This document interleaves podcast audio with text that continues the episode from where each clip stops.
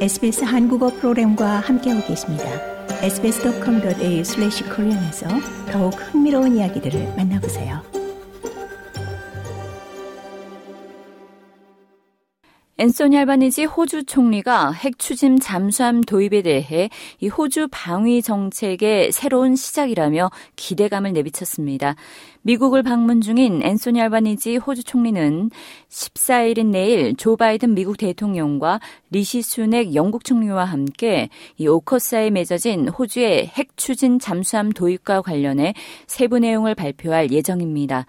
얼마나 많은 핵 추진 잠수함이 국내에서 건조될지는 명확치 않지만 호주 정부는 호주 산업 부문과 방위군 및 공공 서비스 전반에 이 30년에 걸쳐 2만여 개의 일자리가 창출될 것이라고 밝혔습니다.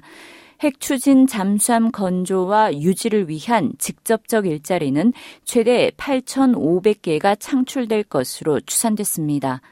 남호주주 총리는 국내에서 건조되는 핵 추진 잠수함은 모두 애들레이드에서 건조될 것이라고 확인했습니다.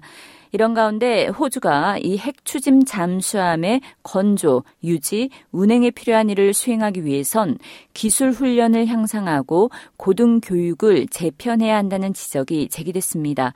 존 블랙스랜드 국가안보 전문가는 대학 부문은 지난 18개월 동안 핵 물리학자, 핵 과학자와 핵 엔지니어 등을 양성할 방안에 대해 깊은 고민을 해왔다고 말했습니다.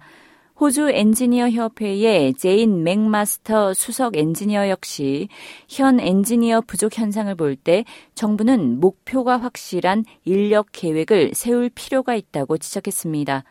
리처드 말수 호주 국방장관은 내일 세부 계획이 발표된 후 필수 인력 유입 방안에 대해 정부가 추가 언급을 할 것을 시사했습니다.